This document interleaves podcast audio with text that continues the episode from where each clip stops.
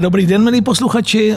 Vítám vás už u desáté historie očima Martina Kováře u našeho podcastu na info.cz. Eh, za okamžik vám řeknu, kdo bude naším dnešním hostem, ale ještě předtím eh, mám pro vás jednu věc, jedno upozornění. Eh, pokud vás tak jako mě, hlavně když jsem byl mladší, fascinovali nebo fascinují velká čínská zeď, Cheopsova pyramida, Stonehenge, Taj Mahal a pokud vás někdy napadlo, jak tyhle stavby mohly vzniknout, zejména v době bez použití moderních technologií, které máme k dispozici dnes, tak vám tyhle odpovědi nabídne dokument inženýrství starověku, na který se budete moct podívat na Viasat History 5. července v 9 večer tak si to případně nenechte ujít. A teď už pojďme k našemu podcastu. Eh, můj dnešní host je teolog a církevní historik, který se dlouhodobě věnuje problematice šíření křesťanství v Evropě, české reformaci, reformním hnutím a proudům uvnitř západního křesťanstva. Je to emeritní děkan a úřadující proděkan Husické teologické fakulty Univerzity Karlovy, profesor Jan Blahoslav Lášek. A povídat si budeme, jak jinak v těchto dnech, o mistranu Husovi, o husitství, o jeho dopadu na český národ. Honzo, vítám tě ve studiu.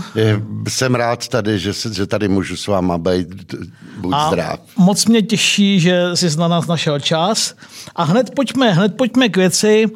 Jan Hus patří k, snad vůbec k nejznámějším postavám českých dějin. Přesto tvýma očima, viděno očima Jana Blahoslava Láška, Jan Hus, co bys o něm řekl, jaký byl, co to bylo za člověka?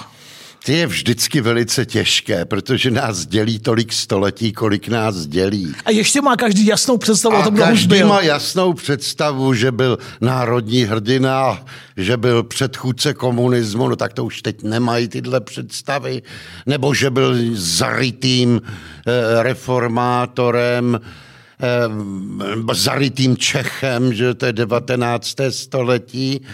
Ale já si myslím, že to poselství Husa přesto nějakým způsobem je možné číst, samozřejmě v každé době podmíněně, to bychom museli jít po epochách, ale že ho je možný číst i dnes.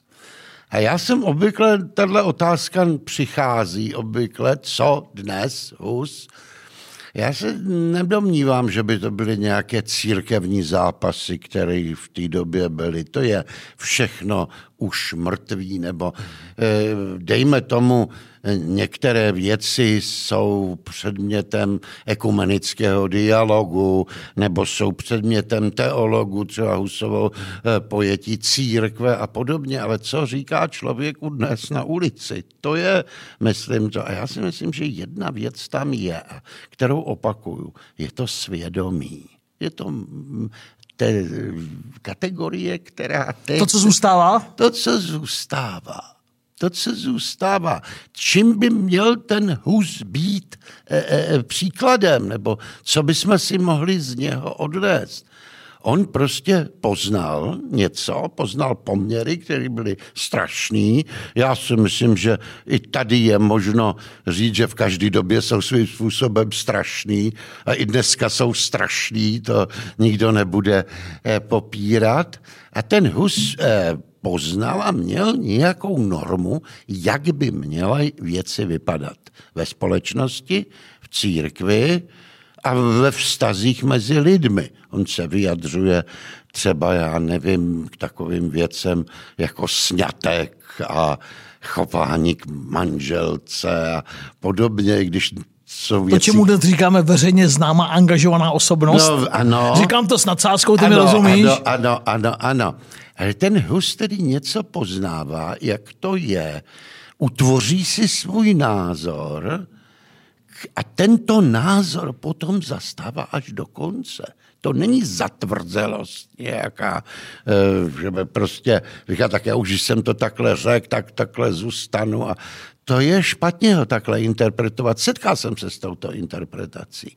Právě v dialogu eh, s římskokatolickou církví, ale tímhle to, to vůbec není to nejaktuálnější. Aktuálnější je, že on prostě, nebo aktuální je, že on má svědomí, něco poznal, učí, říká a to, co říká, je potom v souladu s tím, co on poznal a co koná. A to, jak se chová. A to, jak se chová. A tohle si myslím, že je ta aktualita. Tak Hus byl nepochybně dítě své doby, člověka z českých zemí přelomu 14. a 15. století. Jaká doba to vlastně byla? V Evropě a v našich zemích. Hmm. Jeden český historik eh, eh, to nazývá dobou vymknutou z kloubu. Eh, byla to doba vymknutá. Všem všem? Ve všem. Za prvé církev, církev, která doposud byla garancí jednoty západu, abych tak řekl, že na východě ty věci byly jiné, tak ta církev byla rozložená. Byly tady dva papežové a po koncilu v Pise potom tři. A teďka e, různí panovníci šli za tou obediencí papežskou, čili to bylo úplně rozložený. A potom i ta společnost se nějakým způsobem měnila. Nebyl to už panovník, ale postupně začíná hrát roli stavy. A to potom vyvrcholí že jo, v budování, později po Husovi, v budování stavovské monarchie že která má e, své v Čechách potom svůj program, e, a která je budována vlastně na základech principů, který vycházejí z Husa, ale o tom můžeme díl mluvit. Takže bylo to vymknuto církevně, bylo to vymknuto společensky, byla tady obrovská chudina, já marxista nejsem, ale prostě ten fakt tady je. Byli tady, eh, byli tady eh, šlechtici, kteří měli svý zájmy, konkrétně v Čechách byl slabý král, který eh, tuhle tu situaci nezvládal. Mluvíme o Václavu čtvrtém. No samozřejmě Václav čtvrtý. Jo, tak a tohle to všecko najednou spělo do určitého okamžiku, do určité změny. A Hus do těchto poměrů hovoří k různým těm problémům té společnosti. Čili hovoří eh, ke králi, hovoří k pánům, hovoří k městům, který měli svý zájmy, hovoří ke královně, proto ty dopisy potom, takové emotivní dopisy z kostnice, které píše, tak píše na ty různé složky té společnosti, eh, kde je oslovuje a říká, aby se změnili, aby se něco změnilo. Takže ta doba byla eh, na svou, mm, v té době velmi složitá. Ta eh, byla skutečně vymknutá z kloubu, protože ten středověk klasický končil, ale novověk to ještě nebyl. Ten, do toho bylo v českých zemích ještě daleko? To bylo ještě daleko do toho novověku. A uh, Hus žije, uh, já bych zase užil slovy jiný, na rozhraní věku. On žije v Čechách na rozhraní věku. Čili to dědictví, které po sobě Karel IV. zanechává, odchází velký král, velký císař, bylo složité. To bylo složité, protože takhle ta udržitelnost jeho v nových podmínkách už nebyla tak dost dobře možná. Eh, samozřejmě za Karla to byl pevný panovník, který udržel to. Ale když potom v, konkrétně v českých zemích eh, šlechta začíná mít své eh, své požadavky a nakonec v té církvi se taky děje velká proměna. Ke konci Karla IV. vystupují, ke konci jeho vlády vystupují velké osobnosti. Já bych tady jmenoval třeba Milíče, ale nakonec i dvorního kazatele, tak říkajíc, te, eh, Vojtěcha Raňka z Ježova, to velká osobnost, ten eh, právě nazval Karla otcem vlasti nad jeho rakví. Jo, a tím jako by dělal tečku za, za jednou epochou? Za jednou epochou. Teď nevíme to, nebo ty to možná víš. Uvědomoval si tohle Karel, že s odchodem jeho, s odchodem silného krále císaře a taky svědomím znal Václava, věděl, jaký jeho eh, syn je, jak mu předává myslím, korunu? že trošku si to uvědomoval a že měl z toho hrůzu, co bude, co, při, co nastoupí. On proto se snažil i tu reformu z hora, že jo, církve a to, ale prostě on odešel vlastně Karel od nedokončeného díla. Eh, není to, tak, není to tak skoro vždycky, že když odchází ta velká osobnost. A teď, teď mi běží hlavou ty, ty nové současné moderní dějiny, že se málo kdy stane, aby ten následovník, ať už se bavíme o panovnících nebo v moderní politice o pokračovatelích, aby to byl stejný formát, měli eh, před ním někdo... Bývá to, často, souhlasím, ale v tom českém kontextu, nebo v kontextu svaté říše římské, přece jenom se tam ozývali už eh, eh, některé momenty, které Karla znepokojovaly a nevěděl, jak dál s tím. Jo, a tady právě ta církev to byl důležitý faktor v těch zemích. Že to, eh, Takže zatímco Karel byl ten svorník, který to udržel pohromadě? Ano, Karel byl svorník, který udržel tu společenskou dohodu, bych řekl, nebo společenský kontext. To... No, to my se s Mirkem Bartou hodně bavíme o společenské smlouvě, o společenské dohodě. To je strašně důležitá. Ta je důležitá a on to udržel. Ale po jeho smrti najednou církev, že rozpadla, jsou tady eh, stále akcenty těch dvou papežů, což pak, jak jsem řekl, spěje ke trojpapežství, konkrétně v Čechách působí ze západu, z nizozemí, ovšem je otázka, jestli to nebylo i autochtoní, částečně je devocio moderna, nová zbožnost, která klade důraz na individuum že na časté přijímání, na individuální zbožnost. To dřív nebyla otázka. Teď byla otázka, jak obstojí ten jednotlivec před Bohem. Tahle otázka se dřív nekladla. To bylo celé křesťanstvo, křesťanství, tím pádem zajištěná spása. Tečka, konec. Bylo to v uvozovkách jednoduché? Nebo mnohem jednodušší Bylo než... to mnohem jednodušší.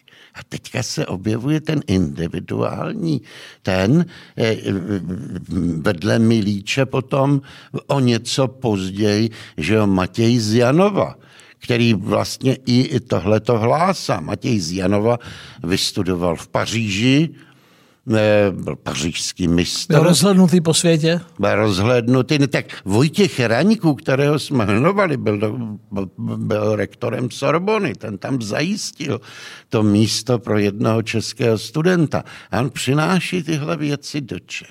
Časté přijímání, důraz na individuální zbožnost. Samozřejmě u Matěje je to trošku, to je intelektuál. Ale Milič to byl člověk, který oslovil masy. Honzo, vraťme se k Janu Husovi. Co o něm víme do té doby, než přišel do Prahy, eh, než se stal známý na univerzitě a pak kázaním Betlemské kaply? Co víme o těch raných husovských letech? No, prakticky nic. Abych byl tedy opravdu poctivý, do roku 1393 vlastně, kdy jsou první zmínky, tak nevíme o Husovi nic. Že to, to jsou velmi, velmi... Tam je i problém, kdy se vlastně narodil, to datujeme podle zmínky ve spisech, kolik mu bylo let, když ten či onen spis napsal že narodil se snad v Husinci u Prachatic, je to...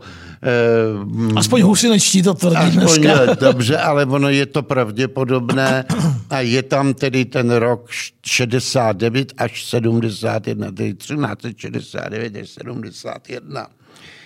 Eh, on přicházejí eh, vlastně přichází do Prahy, to standardně studuje, o tom nevíme nic. On se stává bakalářem, bakalář byl, to byla vlastně nejnižší hodnost, které, eh, bakalář svobodných umění, která umožňovala další studium. Pak doprovází Václava IV. do Francie, což teda nám asi ukazuje, že to byla nějakým způsobem asi významná osoba. Že jo, tak bakalář, asi jen tak každý bakalář by s králem každý do Francie nevyrazil. S, král, s králem nešel. Víme, že teda tři roky poté se stává mistrem svobodných umění a e, ta jeho kariéra, bych to chtěl říct dnešní. Asi tomu tak budeme říkat. Asi tomu tak budeme říkat. Začíná kolem roku 14, kdy byl vysvěcen na kněze a kdy vlastně e, e, se stává děkanem potom čtyř, snad 1401 artistické fakulty, tedy fakulty e, filozofické, bychom řekli dnes. Takže to jsou ty první, ty, ale to všecko ještě není. Tak mohl by být politik u toho krále, mohl by být teda děkan artistické fakulty a to ještě, ještě nic neznamená. To by znamenalo v té vysoké politice a nemuselo by se to objevit nějak e, dál. Ale on se stává kazatelem v betlémské kapli. A e, to je v roce 1402. A to je ten začátek. A to je ten začátek. Tam je totiž propojený dva okamžiky, tam jsou propojený. Ta akademická působnost, dejme tomu nějaký politický vliv, ale potom e, možnost oslovit lidi.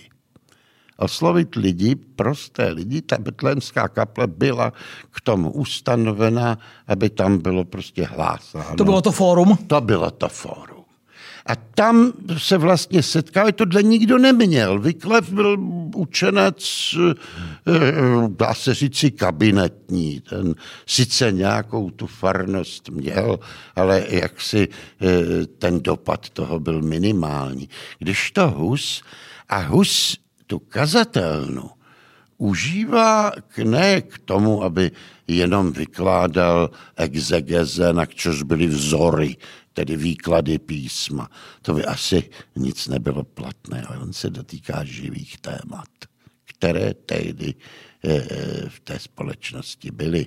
To znamená, dotýká se, já nevím, soužití Čechů a Němců, třeba Češi a Němci, že on říká, že lepší teda Němec dobrý než Čech zlý, to jsou takový známý výrazy. Dotýká se problému krále, dotýká se eh, problému eh, církve, jejího bohatství, to taky kritizuje. Či je to ten prst přiložený, někde jsem to četl Husovi, ten prst přiložený na tepu doby? No, je to takový. e, to, ale mm, ano, on se snaží vidět, jak ta doba vypadá, jak jde a snaží se na to poctivě reagovat. Vezmeme-li si, dnes nikdo nebude asi číst Husovi kázání, kromě odborníků, protože to se večer pod lampou číst nedá. Ale kdyby to bylo převedeno do nějaké současné řeči, nebo kdyby to bylo převyprávěno a, a, a to, tak je vidět, že jak v těch nedělních, tak v těch svátečních kázání skutečně Hus reaguje na to, co se kolem děje. Že to eh, je zcela zjevné. Čím naštval ty mocné potentáty katolické církve? Jinými slovy, ptám se, kde je začátek té cesty, která ho nakonec přivedla k té mučednické smrti v Kostnici? No, já bych řekl, že to je, eh, on je to boj o Vyklefa. Jo, když tedy v té Praze arcibiskup, který byl docela hloupej v té době, dal spálit Vyklepové knihy, to vždycky dělají ty vládci, my jsme to zažili. Je to pálení, že, pálení, oni, si to, že oni si to neodpustí. Je pálení, že tak, tak je Ti kluci v hnědých košilích taky byli. Pálili knihy, že jo. A tady prostě uh, Hus píše spisek o tom. Můj kolega Martin Verniš vydal ho teď v češtině uh, o čtení kacířských knih. Uh, to je malý Husův spisek, kde tedy Hus říká, že se musí číst všecko a udělat si kritický názor na věc. Ale to ještě nebyla ta úplná tečka která by eh, eh, čímž teda jako totálně eh, jak si naštval, byl už rok 1412. A sice, kdy tady byly autority, které byly nesporný ve středověku, když se někdo od, odvolal na autoritu, tak prostě tím to končilo veškerý spor. A teď najednou Hus v roce 1412 v říjnu, kdy už je kaceřován, kdy vydáván dokladby a eh, to je celý dějiny toho, tak najednou v tom roce 1412 on se odvolává. A je ani ne k papeži, ani ne ke králi. On se odvolává ke Kristu jako k nejvyšší autoritě, protože on nevěřil tomu králi, to už nešlo, že jo. Nevěřil papeži, nevěřil koncilu, viděl, co je to za úplatný lidi tam. A, ta, a odvolával se ke instanci, kterou, která to panonické právo neznalo. Ku podivu ten středověk eh, křesťanský neznal autoritu Krista. On znal autorita náměstku Kristova, autoritu náměstka Kristova papeže, to jo, ale Krista samého. To mi, přijde, to mi přijde, že ji mohl zavařit touhle. No to ano, on na, já bych řekl, že právě v tomhle bodě ruší tradici toho, toho symbiózu římského právního dědictví, antického myšlení a římské církve. A navrací se vlastně eh, do té prvotní církve ke svědkům eh, Ježíšova z mrtvých stání a tadyhle toto láme, protože oni nevěděli s tím, co s tím ty právníci. Český právní historik Jiří Kejř, který říká, že byl naivní, že prostě se odvolával, kam se odvolat nemohl. Já si myslím, že naivní vůbec nebyl. Že Hus prostě viděl, že to je špatný, že se k, tyhle, k těm takzvaným legálním autoritám odvolat nemůže, no tak eh, odvolává se ke Kristu. O co všechno se přel s katolickou církví, se špičkami katolické církve? No, já si myslím, že ten eh, hlavní eh, bod byla tradice církve, tedy koncily, to je důležitá věc, protože ta tradice, ty koncily, to, co bylo určeno, to patří k pramení zjevení v klasickém e, církevním pojetí. A on říkal, ne, prostě svědomí a písmo. Čili e, bylo to písmo, bylo to pojetí církve, které nebylo hierarchické, tyhle dva body bych řekl, že byly eh, nejvíc pálivé. Teď se tě zeptám, kdybych byl býval, nestudoval historii, a tak jako někteří moji spolužáci, a kdyby mi zůstal ten obraz Jana Husa eh, z Vávorových filmů jako toho vášnivého bojovníka proti odpustkům, jak to bylo? No, to vůbec jaksi není. To je jeden z momentů. Je to marginální. Je to marginální. Ty odpustky samozřejmě byla lumpárna tehdy, to bez pochyby ano, ale tam se to nějak projevilo, že, že on musel proti tomu vystoupit aby si lidi teda takzvaně kupovali spásu že jo, na papírcích, ale já bych řekl, že ta věc, eh, je to jedna z těch projevů, ale není to úplně nejdůležitější věc, ty odpustky. Eh, taky ta Husova cesta do kostnice opředená četnými mýty a ty otázky nejčastěji, které zaznívají. Musel tam opravdu jet navzdory různým varováním a, a pokud ano, tak proč? No, dostáváme se k trošku k té interpretaci ty zatvrzelosti. Já si myslím, že opravdu Hus nebyl naivní a opravdu musel počítat s tím, že to, že to dobře. dopadne nejlíp.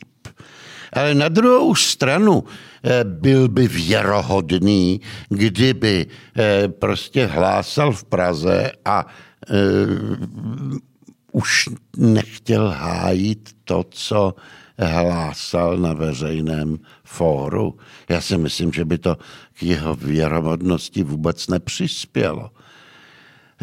Čili on se, já bych řekl, měl dobrou víru, ale určitě musel počítat s tím, že to nemusí špatně, že to nemusí dobře dopadnout. To, to ano, to nebyla naivní, anebo tedy ta druhá zatvrzelost, že si stál za svým názorem, no, že prostě nechtěl ustoupit, i když věděl. Tedy touha a víra v to, že to že bude dobře, když to bude prezentovat i před církevními autoritami? E, ne, tou, touha, že prostě musí za každou cenu a že to e, prostě, e, to myslím, že ne, ale on chtěl prostě vyjádřit tento názor, chtěl ho vyjádřit svobodně a jistě tu touhu měl, ale nebylo to nic zatvrzelého.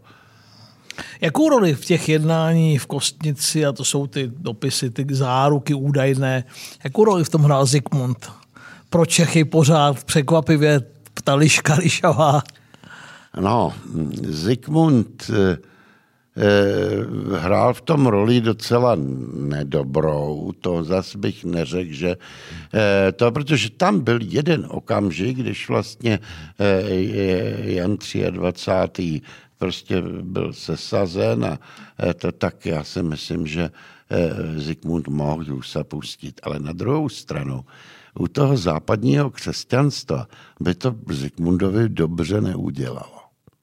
Protože ten Hus byl jaksi vykřičený a Zikmund se snažil lavírovat. Já si myslím, že Zikmund podcenil jeden okamžik. Jakou roli eh, eh, nebo jakou, jaká je oblíbenost Husova v Čechách.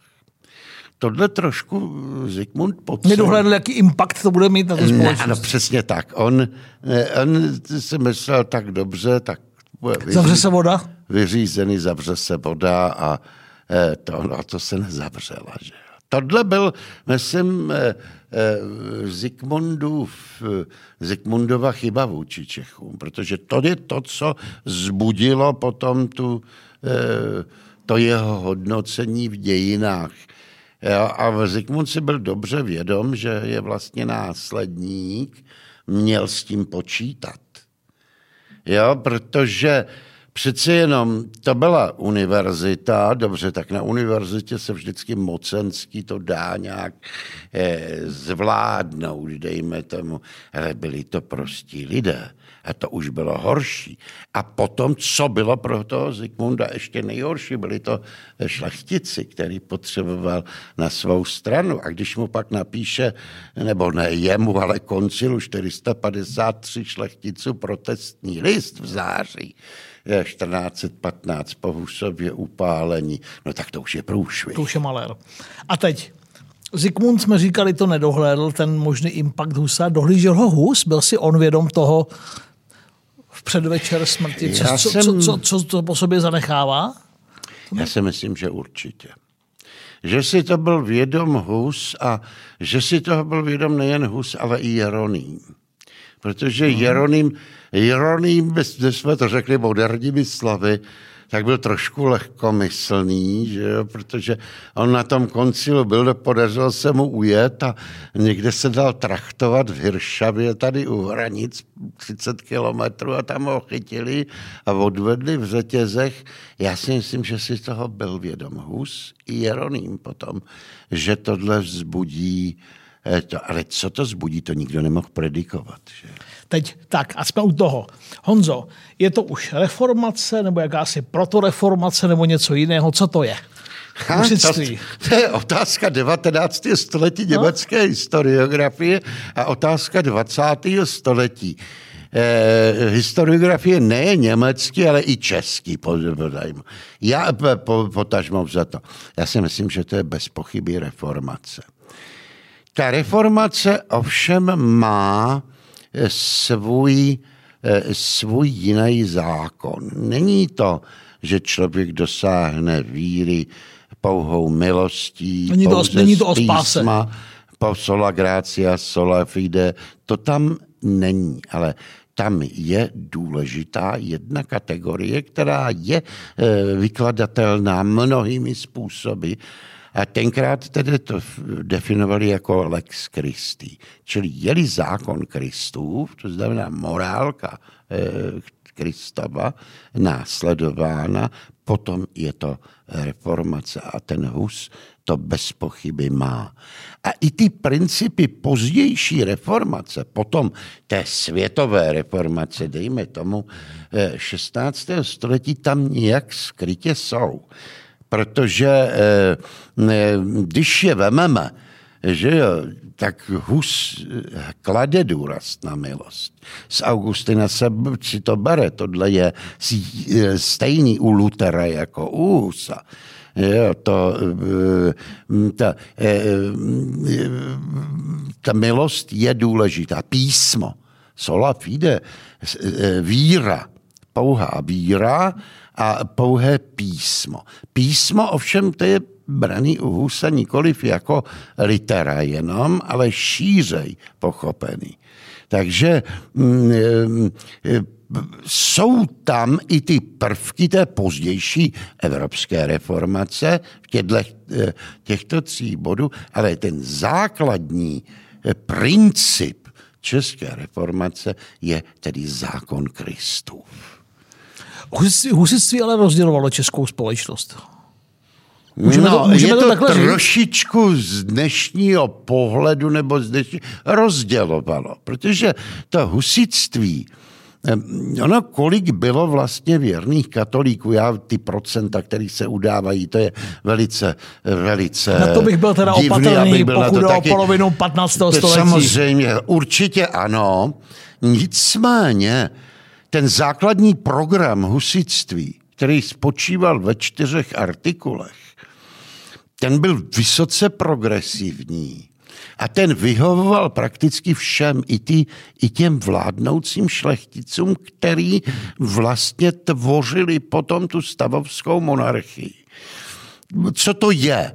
Tak eh, hlas, svobodné hlásání slova božího. Já bych byl hodně opatrný to nějak srovnávat s moderní demokracií. To je úplně na hlavu postavené. To jsem strašně rád, že to říkáš, protože ne, jsem to nejednou slyšel. Ne, tak to, děkuju, děkuju za posluchače. Tohle to prostě ne, ne ta.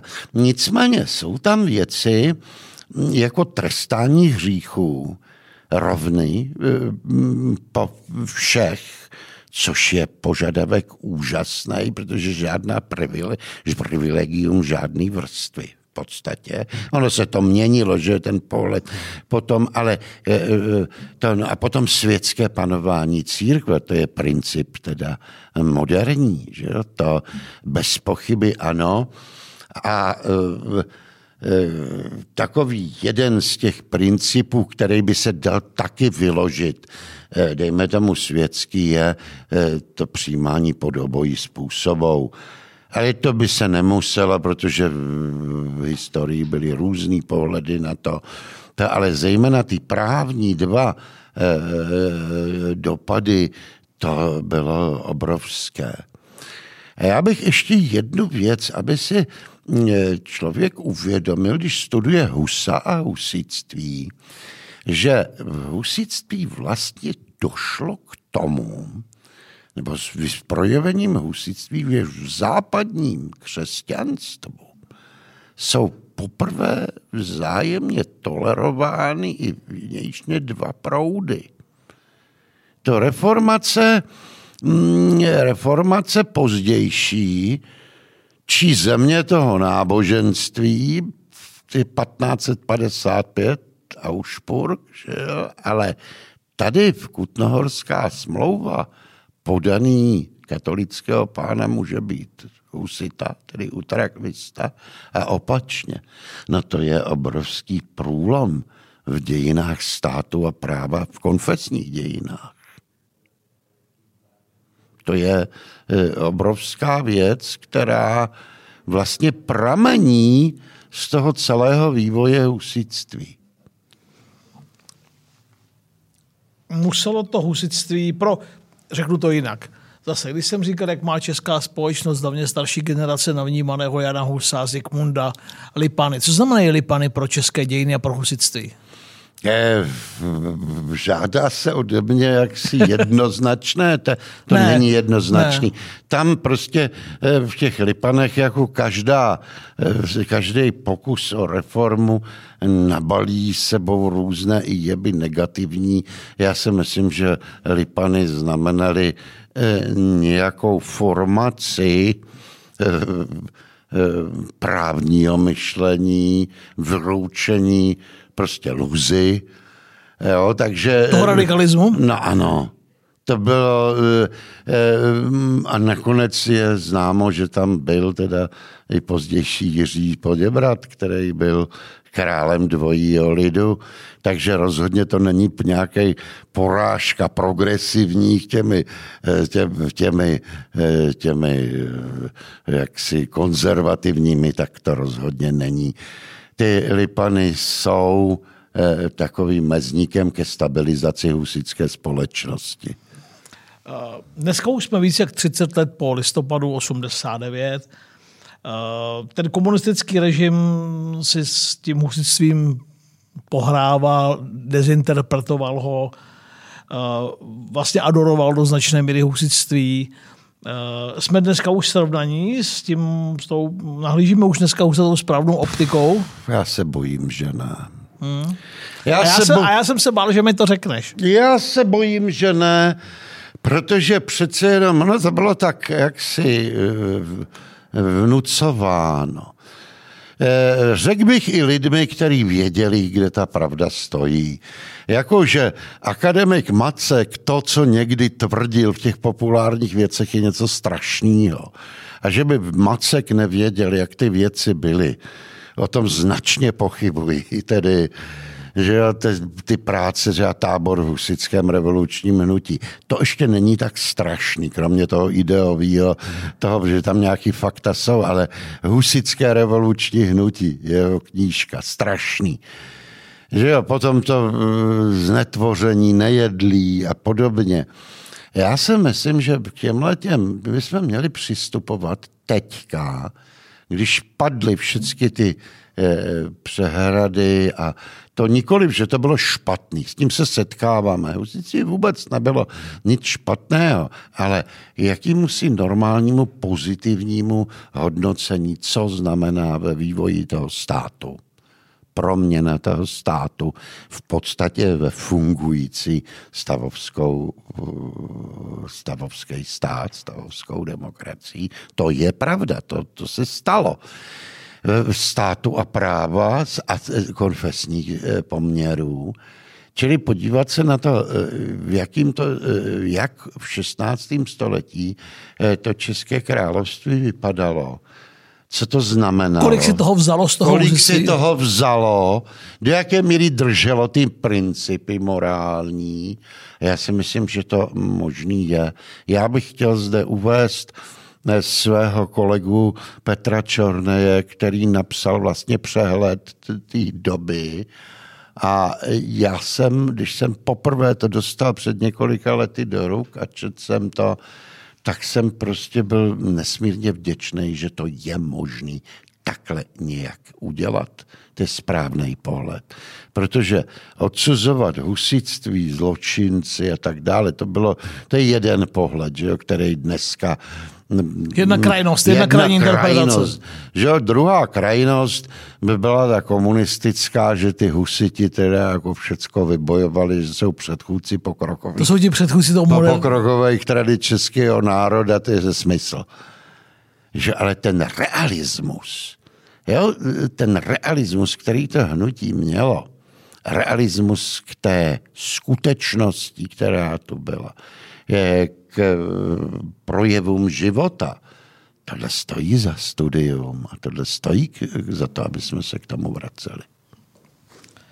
Teď mm, my bereme husy, husa a husitství jako výhradně českou záležitost a ono to tak není, že jo? To rozhodně ne.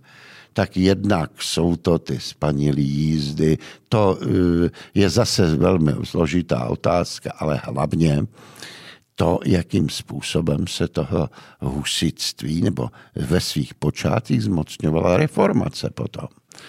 Protože eh, je málo známo, že mistr Jan Hus tedy Martin Luther, když dostal poprvé Lutherovi Husovi spisy a když dostal De Ecclesia a když dostal Husovi dopisy, tak říkal, my jsme vlastně všichni husité, to je parafráze teda jeho výroku, Hus, Pavel, eh, Augustin i Pavel vlastně byli husité a my jsme také husité. To je eh, velká věc, protože on si velmi vážil eh, Luther Husa. Dokonce málo známé je, že v 20. letech vyšlo několik vydání De Ecclesia v Německu právě díky Lutherovi. Luther si vážil jednoty bratrské, která je, která patří do té české reformace. Vydával její konfese.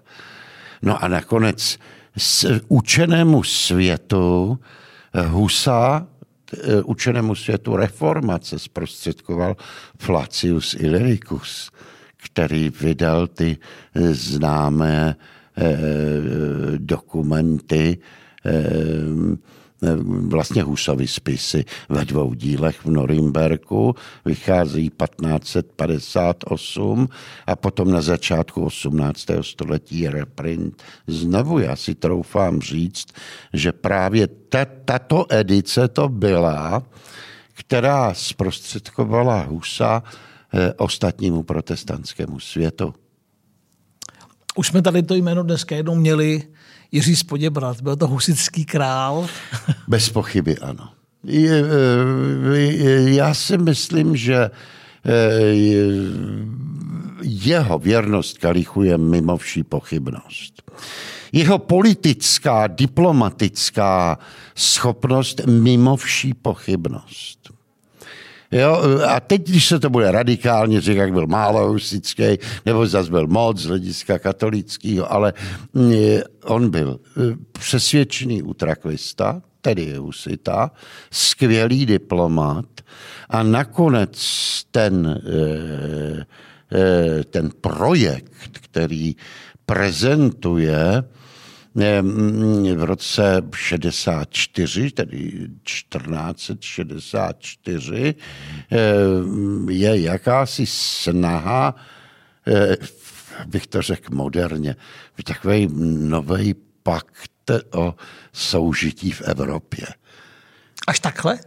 Já bych řekl až takhle. A, a taky bych řekl, proč měl neúspěch. Proč neuspěl? Protože tam nebylo daný první místo papeži. Tam se nějak s tou církví jako počítala. Takže politika.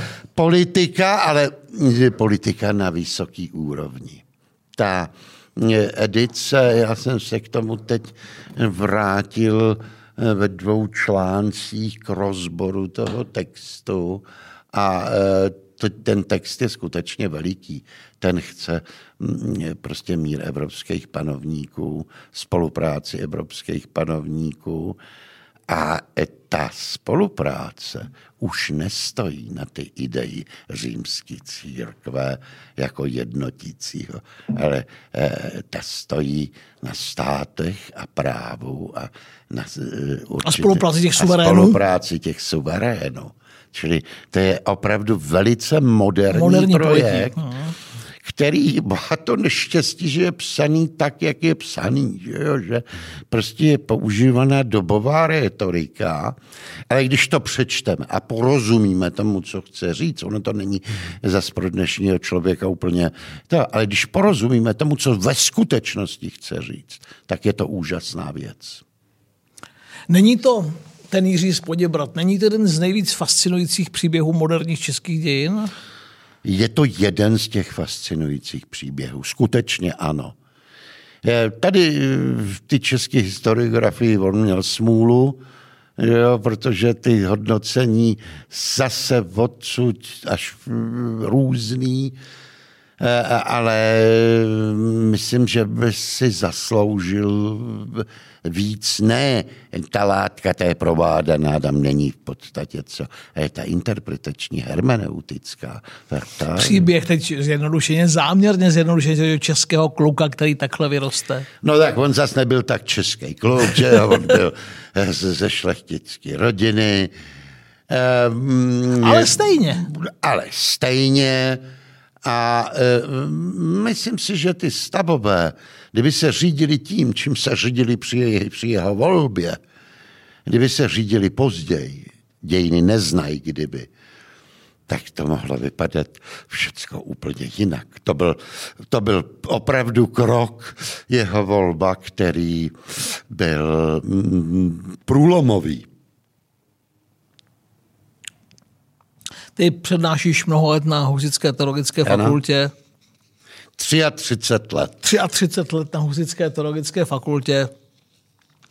Co přivádí dneska 18-leté kluky a holky na Husickou teologickou fakultu? No, my jsme o tom hovořili a já jsem se ptal jich a oni říkali, že je to svoboda, která tam je. Vnitřní svoboda a svoboda dialogu. Protože tam opravdu víra, nevíra, to nehraje roli jiná náboženství, tam se může diskutovat o všem. A žádný předsudky tam nejsou, oni jsou v tomhle prostředí spokojení. A řekl bych, že ještě jedna věc. Na standardní fakultě, když někdo s odpuštěním je eh, hloupý, že tak se na něj ukazuje, že je blbec. A tady je snaha teda trpělivě to... Ho kultivovat? Kultivovat. A to je strašně důležitá věc. Já jsem vypsal takové netradiční přednášky, které nebyly na fakta, ale spíš jako pokrývaly určitý eh, celky a snažil jsem se charakterizovat, eh, eh, vyložit podstatu těch jevů. A oni třeba neznali něco, že jaký, hodně neznali. A já jsem to trpělivě vysvětlil a šli jsme dál. Což asi jinde je složitý, protože když studuje jako české dějiny, tak musí být pořádný předporozumění tomu a znalosti. Když někdo studuje já nevím, pedagogiku, tak by měl taky mi totéž, no jakýkoliv obor. A tady e, s tím letím, tak já si myslím, že je to jedna z věcí, která přivádí my nemáme nedostatek studentů, my máme každý rok, já nevím, o 10%, 15%. Takže vědí, že to je svobodné prostředí, kde ano. A že to dneska není úplně samozřejmost. Není to samozřejmý a tady to je. I ti učitelé jsou různí a různých názorů, takže se to ví. Ono je to vnějšně vyjádřeno tím konfesem jejich. Že jo. Žid, katolík, protestant, Čechoslovák, já nevím, kdo všechno. A mm, i tohle je dobrý. Tohle je dobrý, protože každý může zastávat ten svůj, ale nesmí ho zastávat agresivně a to nezastává. Tak bych řekl, že to prostředí je kultivované a dobré. Tak bylo by prima, kdyby takhle vypadala celá univerzita. Honzo, máme bezmála 50 minut za sebou. Eh, já ti moc děkuju, že jsi udělal čas na povídání o Janu Husovi. Já se, se snažím být maximálně lidský. A já myslím, že... Ne, nejít do žádných e, problémů. E, a já myslím, že se, že se, ti to, že se to tobě povedlo. Tak e, nevím, co všechno chystáte na letošní husovské výročí, ale ať se vám to vydaří. Ne, tak fakulta už je samozřejmě teďka e, končí, že jo, protože zkouškový období se chýlí ke konci. Bude bohoslužba v Betlémský kapli, to je, byl zvolený nový patriarcha církve Československé husické, respektive znovu zvolen stávající patriarcha. Tam bude bohoslužba a e, samozřejmě místní, na místní úrovni budou vzpomínky na toho Husa. Tak nevím, jestli je úplně patřičné říct, abyste si to užili, ale určitě, aby se vám to, aby se vám, aby myslím, se vám to povedlo. Tak jak normálně. Tak, eh, milí posluchači, dnešním hostem, dnešním hostem historie očího Martina Kováře byl emeritní děkan a dnešní proděkan Husické teologické fakulty Univerzity Karlovy, profesor Jan Lášek. Tak eh, věřím, že jste si to povídání o Husovi užili. Eh, zároveň se s vámi taky loučím před létem, protože další historii očima budeme vysílat v září, druhou řadu začneme v září letošního roku. A už jenom jedna připomínka, pokud vás opravdu zajímá Cheopsova pyramida, Stonehenge, etc., nezapomeňte 5. července v 9 večer vyjezat historii a inženýrství starověku. Mějte se hezky, přeju vám pěkný den, nashledanou. Nashledanou, buď zdrav.